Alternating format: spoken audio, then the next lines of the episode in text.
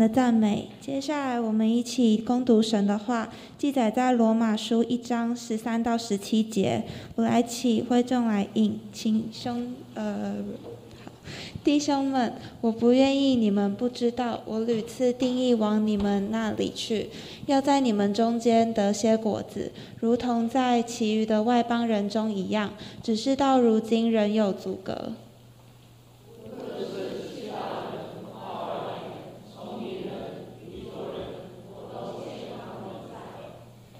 所以情愿尽我的力量，将福音也传给你们在罗马的人。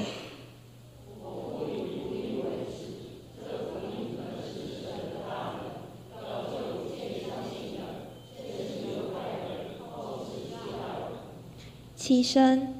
因为神的意正在这福音上显明出来，这意是本于信，以至于信。如经上所记，一人并因信得生。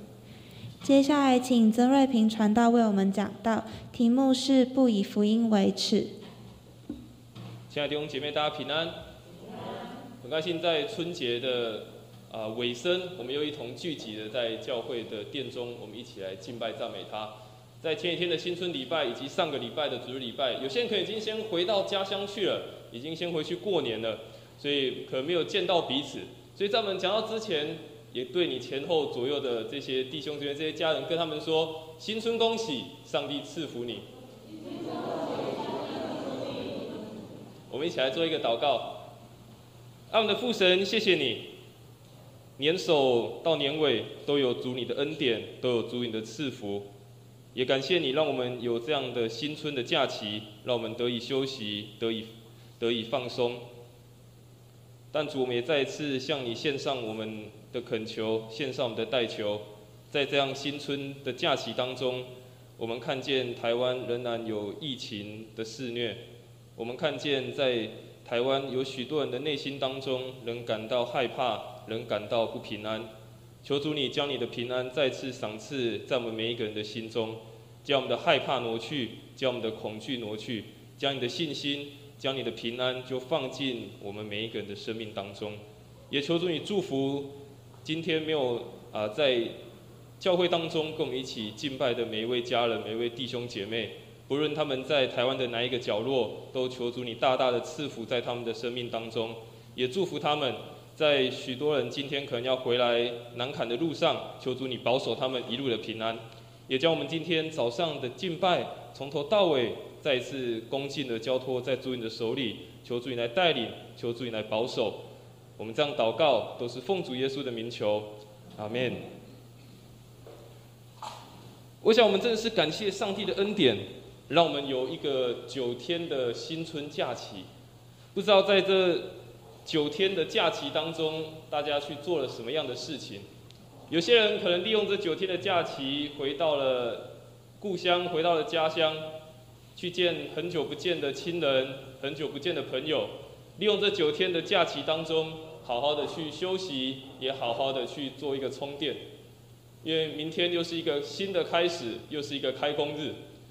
对于许多上班族来说，要开始上班了。当然，对于学生来说，还有几天可以放松、可以休息的时刻，但是在这九天的假期当中，在这个新春的过程当中，最重要的一件事情，从小到大我们最期待的，在过年的时候就是领红包。而我想领红包的时候，通常这些长辈都会要求这些后辈、这些呃儿子、这些孙子们，都一定要讲一些吉祥话，然后才可以领到红包。我前几天在我的脸书上面看见有一位妈妈，她在分享，她在跟她的儿子说要领红包，要说一些吉祥话。于是她的儿子才呃国小一年级而已，他祝他的妈妈说祝妈妈虎背熊腰。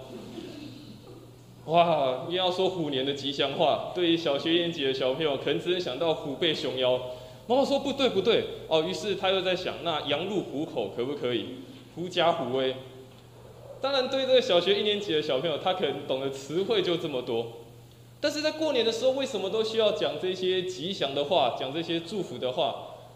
最重要的，许多人认为说，在特别在这样欢庆的时刻，在这样过年的时刻，就是要讨个吉利，要讨个福气。但是在这样的寻找福气、寻找这个吉利的过程当中，对我们而言，现在到底是什么？我们真正需要的好消息？我想，对于现在我们最需要的好消息，就是疫情马上的结束。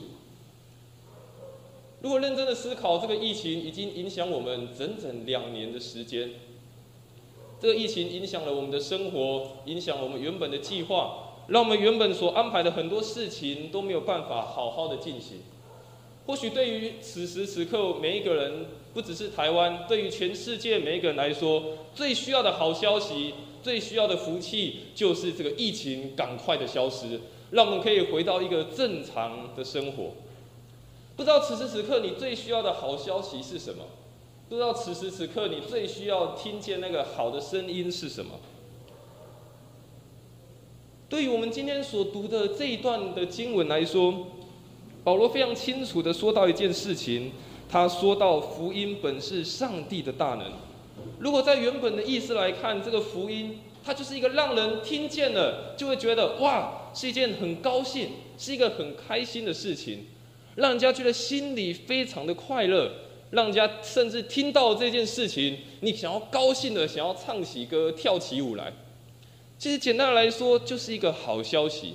让你觉得听见这件事情，你的内心就激动；听见这件事情的内心就雀跃起来；听见这件事情，你的整个内心当中就再一次被调望起来。所以对于保罗来说，他说福音是一个好消息。对于现代的我们，我们也一直在寻找好消息，不是吗？如同我说的，我们在这个疫情的时代，我们在寻找的是疫情的结束。对于爸爸妈妈而言，所期待的好消息是孩子有一天会有一天成长，出人头地，孩子都有好的表现，有好的行为，好的品格。对于学生来说，希望有一个好的成绩。以后有机会是找一个好的工作。对于每一个人来说，都有自己所期待，让你觉得内心可以高兴的，让你听见就觉得哇，那真是一件好的消息。但是我们今天要再次来看，在圣经当中到底告诉我们的好消息是什么？我们在教会当中，我们也常常在说福音，福音这两个字，但这两个字到底对我们来说有什么样的意义呢？我想最重要的，我们先来看这个福音从何而开始。最重要的是，我们刚上个月、前两个月，我们才刚过完圣诞节而已。事实上，在讲这个福音的时候，从最一开始，他就是一个被拒绝的。当耶稣要降生之前，约瑟跟玛利亚带着耶，带着还怀孕的约瑟带着还怀孕的玛利亚，他们被一间一间的旅店所拒绝。而且，当耶稣降生的时候，他是在卑微的马槽里所出生。而当耶稣出生的时候，希律王注意到了，但他所做的事情不是开心，而是他决定他要去杀害耶稣，杀害这些婴儿。而当耶稣渐渐长大成人，开始出来传福音的时候，他也受到拒绝，受到人家的排斥，甚至最后被钉死在十字架上，甚至他的门徒也三次的不认他。到耶稣复活的时候。仍然也是受到许多的忽略，许多的拒绝，甚至一开始他的门徒好像也这么的不相信，哎，耶稣真的复活了吗？所以我们看见这个福音从一开始就一直是被拒绝的，这个福音从一开始好像就被人是忽略的，甚至有些人觉得这个福音对他来说没有任何的重要性。当然，我想在座的每一位弟兄姐妹，这个福音对我们来说。对我们的生命是至关重要的一件事情，不然我们不会愿意花时间每个礼拜分别为圣，花时间坐在这个地方，花时间分别为圣的去团契，分别为圣的去小组，分别为圣的去祷告读经。我想这个福音的好消息对我们是如此的重要，但是我们会发现这个好消息从以前就一直是被拒绝的。甚至在我们的生命当中，过去我们也曾经拒绝过他，甚至我们过去也曾经忽略过他，似乎对我们来说也不是这么样的重要。所以今天我们透过经文，我们再次思考保罗对我们的提醒：这个福音到底是不是一件要被拒绝的？是不是一件羞耻的事？还是对我们是荣耀的事情呢？当时的罗马教会不是由一个教会所组成，当时罗马教会是由许许多多的这些教会所组成的，而且当时这些的基督徒他们的背景相差非常的大，他们的属性也差别非常的大。有原本就相信是犹原本是笃信犹太教的犹太人，有原本就是在当地土生土长的犹太人，也有从外地侨呃迁迁过来的犹太人，当然还有非犹太人的外邦人，包括这些罗马人，包括这一些希腊人。而当时最大的问题就是有一些犹太人跟外邦人，他们的文化产生非常大的冲突。这些犹太人，他们看不起这些外邦人，甚至不接纳他们。甚至在当时本地还有一个状况是，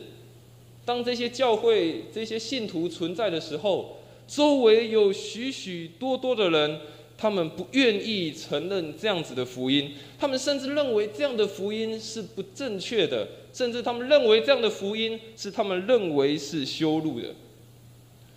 我想，当我们今天看这段的经文的时候，保罗是一定最有资格说这一段话。他说：“福音本是上帝的大能。”而且保罗说，他欠了这些人的债，他情愿尽他的力量，要把这样子的好消息去告诉所有的人。我们常常在讲道的时候，一直提到保罗在他的生命改变之前叫扫罗。在过去，他的生命可以被称作以现在的话叫做“人生胜利组”。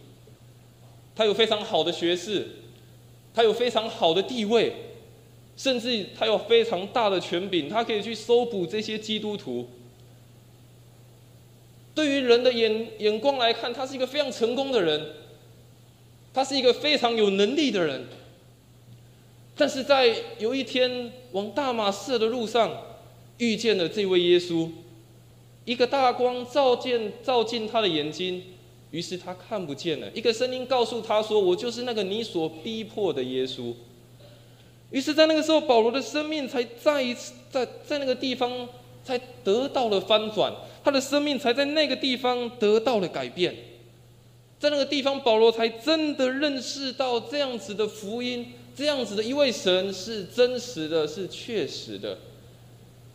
所以保罗在说这段话的时候，非常的有公信力。保罗在说这一段的，在对罗马这些教会、这些信徒在说这些话的时候，也再次表明他自己的信仰。你看，我过去是一个这样子的人，虽然能看为非常有能力，能看为非常有权利，但是我真正认识到这个福音，才发现我的生命有如此的软弱，我的生命有如此的不堪。我的生命有如此需要上帝的怜悯，才有办法得以存活。所以保罗也才会说出，这真的是上帝的大能。若不是上帝的大能，他的生命或许还陷入在以前的状况当中，以自己的能力觉得非常的了不起，以搜捕这些基督徒为他生命当中唯一的乐趣。所以保罗再一次的在这个我们所读的经文当中提醒他们。他到那个地方去，不仅到往罗马的教会去，或往各个地方传福音，都是为了要将这样子改变人生命的好消息，去告诉这些他所要传的人。所以保罗为什么这么的强调，告诉说要把这些希腊人、这些化外人，就是这些外邦人，以及这些所谓的原本的这些犹太人，为什么保罗这么积极的要去告诉他们这些事情？很大原因是在那个地区当中，罗马人他们认为权力至上，有力量才是一件荣誉的事情。但是这个福音却在说，耶稣死在十字架上，这是一个软弱又是一个失败的象征。所以对于罗马人来说，这个福音是什么？力量、权力，这个才是我们要的。对于希腊人来说，因为当时的希腊的文化，他们追崇尚智慧，他们在寻找世上的真理，但是他们没有办法从他们所追求的智慧当中去了解到为什么耶稣可以复活，为什么耶稣是透过一个非常卑微的方式透过他生命的死亡来拯救人类。希腊人没有办法了解，所以希腊人也觉得说这是什么奇怪的福音。但是对犹太人来讲，他们也不接受。对他们来讲，因为他们不能接受弥赛亚会被钉在十字架上。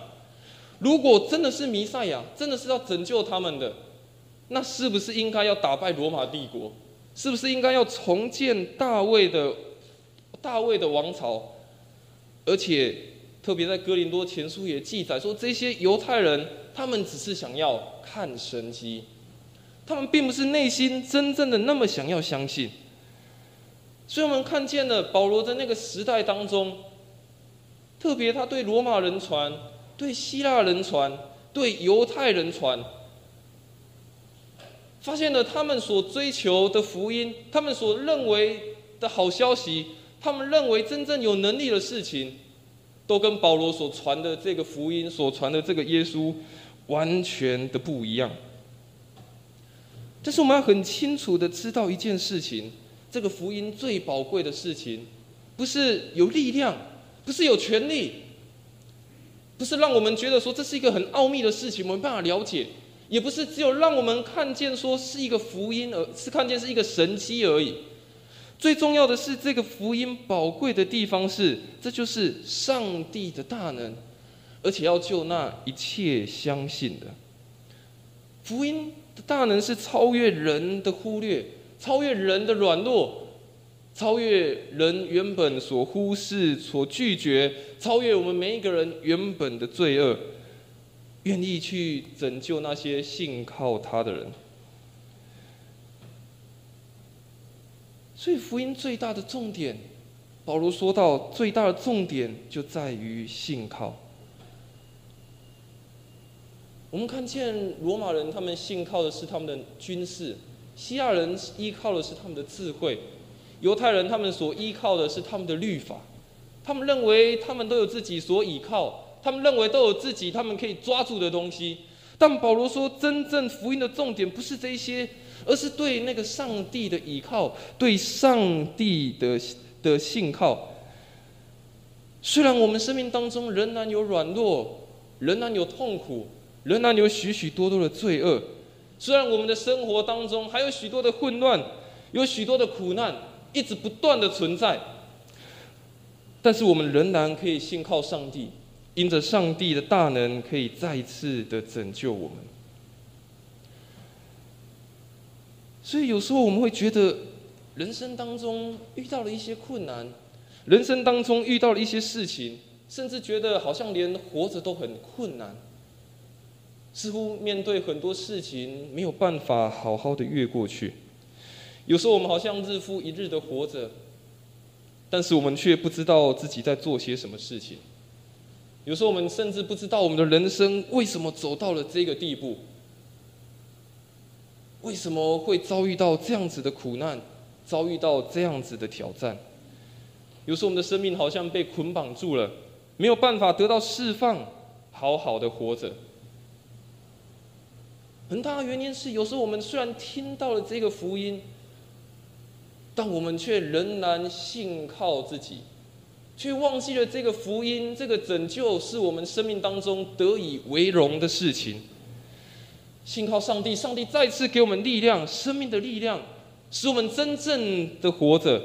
活出上帝创造的美好，也活出生命美好的意义。所以福音就是如此。如同保罗刚刚所说，他说这是上帝的大能，救一切愿意相信他的人，把我们可能原本看为失败、软弱，甚至是我们觉得很骄傲的人生，再次转变成美好而且是有意义的人生，也给我们再一次生命的力量，让我们有能力，让我们有力气，在这个世界当中勇敢的向前行。我想，这是福音对我们来说每一个人最重要的事情。我想，也是我们每一个人有生命经历过的事情。我想，真正的福音不是只有停留在听，而是愿意去相信，而且是更多的去倚靠，而且更多的去切慕那份永恒的盼望所以保罗在腓立比书的一章二十节，他也这么说，我们一起来念：照着我所切慕、所盼望的，没有一事叫我羞愧。只要凡事放胆，无论是生是死，总叫基督在我身上照常显大。所以保罗他在腓立比书也说的非常清楚，他生命当中所切慕、所渴望的，生命中所盼望的那一件事情，没有一件事情是让他觉得得以羞愧的，没有一件事情是让他觉得他需要被忽略、被拒绝的。最终原因是因为，在任何事情上，都要让耶稣基督他所领受过的那个福音。在他的生命当中，再一次的来显为大。我想让我们再一次的学习，特别在这个新年农历新年的节期，每年过年的时候，我们都需要大扫除，我们都需要除旧布新。但是在这个农历的节气的时候，我们也再一次来反，呃，再一次来思考我们自己的生命，我们也再一次来打理好我们自己。让我们不要忘记了这个福音的宝贵，让我们不要忘记了这个福音在我们生命当中的重要性，让我们真的是经历到信靠上帝得着那个生命。所以，马丁路德非常重要的宗教改革家，他也说：人得救是凭信心，不是靠任何的行为。我想最重要的一件事情，当我们越相信、越信靠、越相信这位神的时候，我们跟他的关系也更加的亲近，也更会发现这份的福音在我们的生命当中是何等的重要。所以，我们的得救、我们的生命是靠我们对上帝的信心，我们对他的倚靠，不是靠任何的行为。前几天过年的时候，我回到南部台南的地方。台南除了小吃非常有名、非常出名之外，另外一个非常有名的就是台南有非常多的庙宇，几乎每一天都有庙会的活动。当我前几天在台南的旧市区的时候，会发现有许许多多的信众，每天就是到这些庙里去参拜，不管大庙还是小庙，只要是庙，就满满的人，所有人。到那个地方，想要讨个吉利；到那个地方拜拜，想要过个好年，想要发大财，想要让自己的事业飞黄腾达，想要靠自己在那个地方做了一些行为，让自己的生活可以好过一点。但是对于我们的信仰而而言，并不是如此。我想也如同马丁路德所说，不是凭我们的行为。不是凭我们过去做了多少，不是凭我们自己的能力多少，而是我们对于他的信靠有多少。所以他也说，我们真正称为义，不是不是因为上帝公义的审判，不是说做对做错，也不是因为我们的行为做了什么好行为，而是这是上帝给我们的恩赐，不是我们去做，而是我们学习去接受。我们学习去接受。所以更重要的是，这个信心是没有办法拿出来展示的，也没有办法给任何人。我想，你应该没有任何的一个指标，或者是任何一个磅秤可以称量说你的信心有多大，或者是你的信心有多小。我想是没有办法拿出来展示的，也没有办法说哦，我的这个很大的信心给你。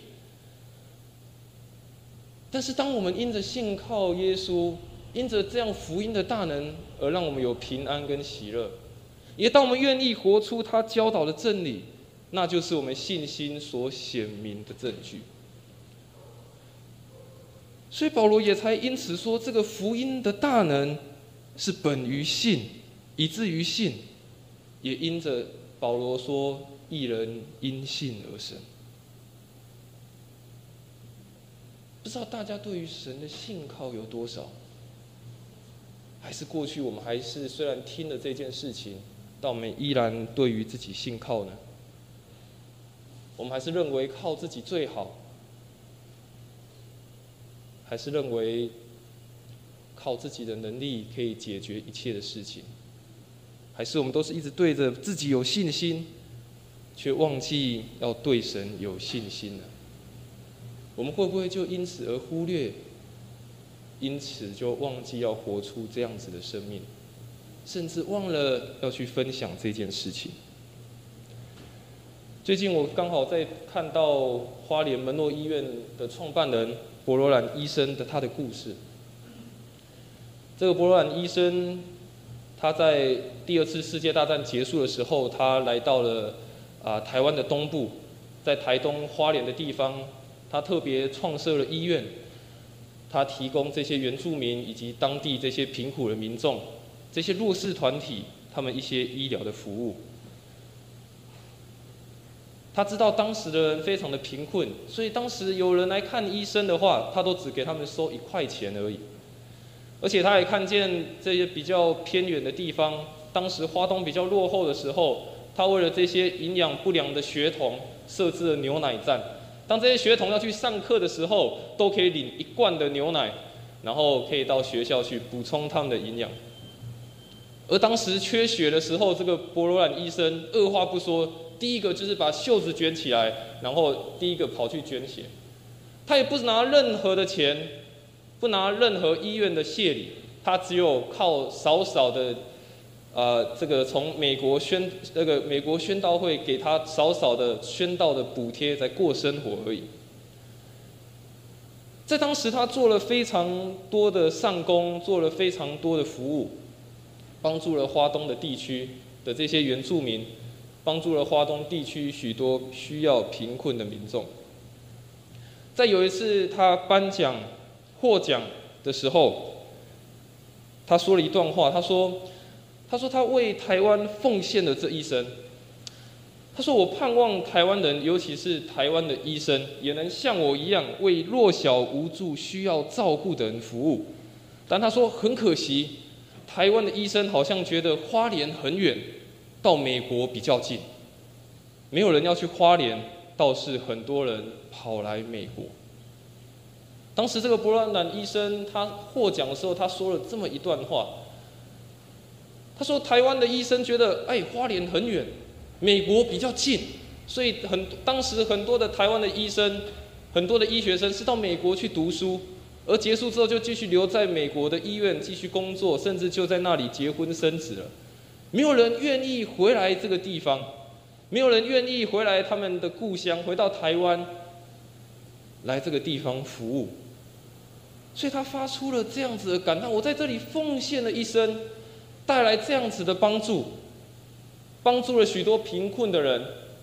不仅建造了医院，也让许多人认识了福音。但是这些台湾的人好像觉得这些事情对他们来说毫不重要，好像觉得外面美国的世界比较好，觉得外面他们所看见的东西比较好，好像自己的能力比较好。台湾这个地方对他们来说，好像就只是一个他们。过去的家而已。于是，当时这个博乱医生说完这些话的时候，感动了很多的台湾医生。他们再一次发现，对呀，台湾这个地方孕育我们长大，台湾这个地方，我们在这个地方受到这么多的帮助，我们为什么不回到台湾这个地方呢？为什么不回来帮助我们自己原本的家乡呢？我想，在这个博乱医生他所传达出来的信息。当然，他在说这些台湾医生都跑到美国，不愿留在这里，也看出这些台湾的医生，好像对于帮助台湾人，对于将这样子有需要的人，没有放在他们认为第一重要的。他们认为到美国去赚钱，到美国那个地方去行他们的医术，似乎更重要。好像留在台湾这个地方，他们好像是看为羞耻的。但是在这段话当中，再次的提醒他们，什么是他们认为真正应该感到荣耀的事情，什么才是他们认为至关重要的。我想，波兰医生在台湾这个地方说，在这个地方传福音，用医疗的方式，他也在宣达这个好消息，说出了这个福音这个真实的内容。但是我们。在座的每一位家人、每一位弟兄姐妹，我们用什么样的方式在诉说我们的福音呢？我们有没有看到我们身旁需要的人呢？我们有没有看到这样子的需要，而把好消息讲这样的福音所讲出去呢？还是我们都一直注意在我自己的身上，我自己的需要，先满足我的东西，而却忘记了这个福音原本的本质是什么？原本我们也都是软弱的，我们也都是需要的，我们都是被怜悯的。因着这样的福音，我们的生命才获得了很大的改变，不是吗？而这个伯兰医生最后他年纪到七十岁要退休的时候，他也说了一句非常感人的话。他说：“我年纪已经这么大了，为了不要造成台湾人的负担，他也决定最后回到美国去度过他人生最后的晚年。”我想从这个医生的身上，我们再次的学习到，从他所说的，我们也再次学习到。当我们领受这样子的好的福音，领受到这样好的消息的时候，我们有愿意去分享、奉献出去吗？还是我们都只是还是继续看着我自我的中心，先满足我的，先拿我要的，先把我所需要的先完成。所以，让我们再一次的去想。这个福音对我们生命当中的重要性是什么？所以更重要是我们要学习去勇敢去分享，有必要担心被拒绝。勇敢的去分享，也不要担心被拒绝。事实上，我们看保罗的生命的时候，他到很多地方去传福音，事实上也是被人家驱赶，甚至也被人家鞭打，甚至还被关到监狱里面。他也很清楚知道会有阻挡，他也很清楚知道不是这么的顺利，但他仍然没有担心被拒绝这件事情，因为他很深知这是上帝的神奇，这个福音是上帝的全能，是上帝的智慧。十字架最重要，人家看为羞耻、看为愚笨的，反而就是用耶，反而这个十字架真正的智慧是耶稣代替我们的愚拙。所以，或许我们好像在这个很愚拙、很软弱，甚至好像看起来很卑贱的状态当中，被上帝再一次的找回来。不管我们过去的身份如何，但是我们也要进到一个上帝给我们的新身份当中，让我们可以住在耶稣里面，成为我们生活新的方式。所以，不要担心说会被拒绝。不要担心，说我没有办法。不要忘记，过去我们也是在一个愚拙、软弱、卑贱的状态当中，但是上帝的大能已经代替了我们的愚拙。当我们愿意进到那个新的身份当中，接受那样子的福音的时候，那就成为我们新的生活的方式。所以保罗在哥林多后书十二章九节，他也如此说。我们一起来念：他对我说：“我的恩典够你用的。”因为我的能力是在人的软弱上显得完全，所以我更喜欢夸自己的软弱，好叫基督的能力复庇我。所以神也特别拣选那些软弱的、愚拙的，也再次透过这个十字架的牺牲，透过这个福音的大能，透过许多人认为是愚拙的、觉得是羞耻的事情，也告诉我们说。这个福音再次对我们说：“到我这里来吧，让我来承担你的软弱，让我来承担你的羞辱，让我承担你所害怕的、你所担心的。我已经拯救了你。神对我们每一个人说：到再一次到他那里去，这样子的福音已经拯救了我们。”我想，当我们再一次看今天保罗所说他不以福音为耻的时候，让我们再一次的更深的去思考，保罗说这句话不以他不以福音为耻真正的意义是什么？所以，让我们可以以福音为荣，而不是为耻，因为这是上帝的大能；也让我们可以以福音为荣，因为这满足我们生命。当中最深层的需要，也让我们可以以福音为荣，因为这对于相信的人，这是一个生命当中最大的救恩，也让我们可以以福音为荣，因为这成为别人的好消息。愿上帝的话语再次的帮助我们，让我们真的是以福音为荣，不是以福音为耻，也过着一个与福音相称的生活，在我们的生命当中，在我们的生活当中活出那个样式，不仅是我们自己领受那份的救恩，也成为别人的好消息。愿上帝帮助我们，真的是成为一个以神为荣。一个基督徒，我们一起来做一个祷告。爱我们的父神，谢谢你，因着你的大能，再一次的拯救我们，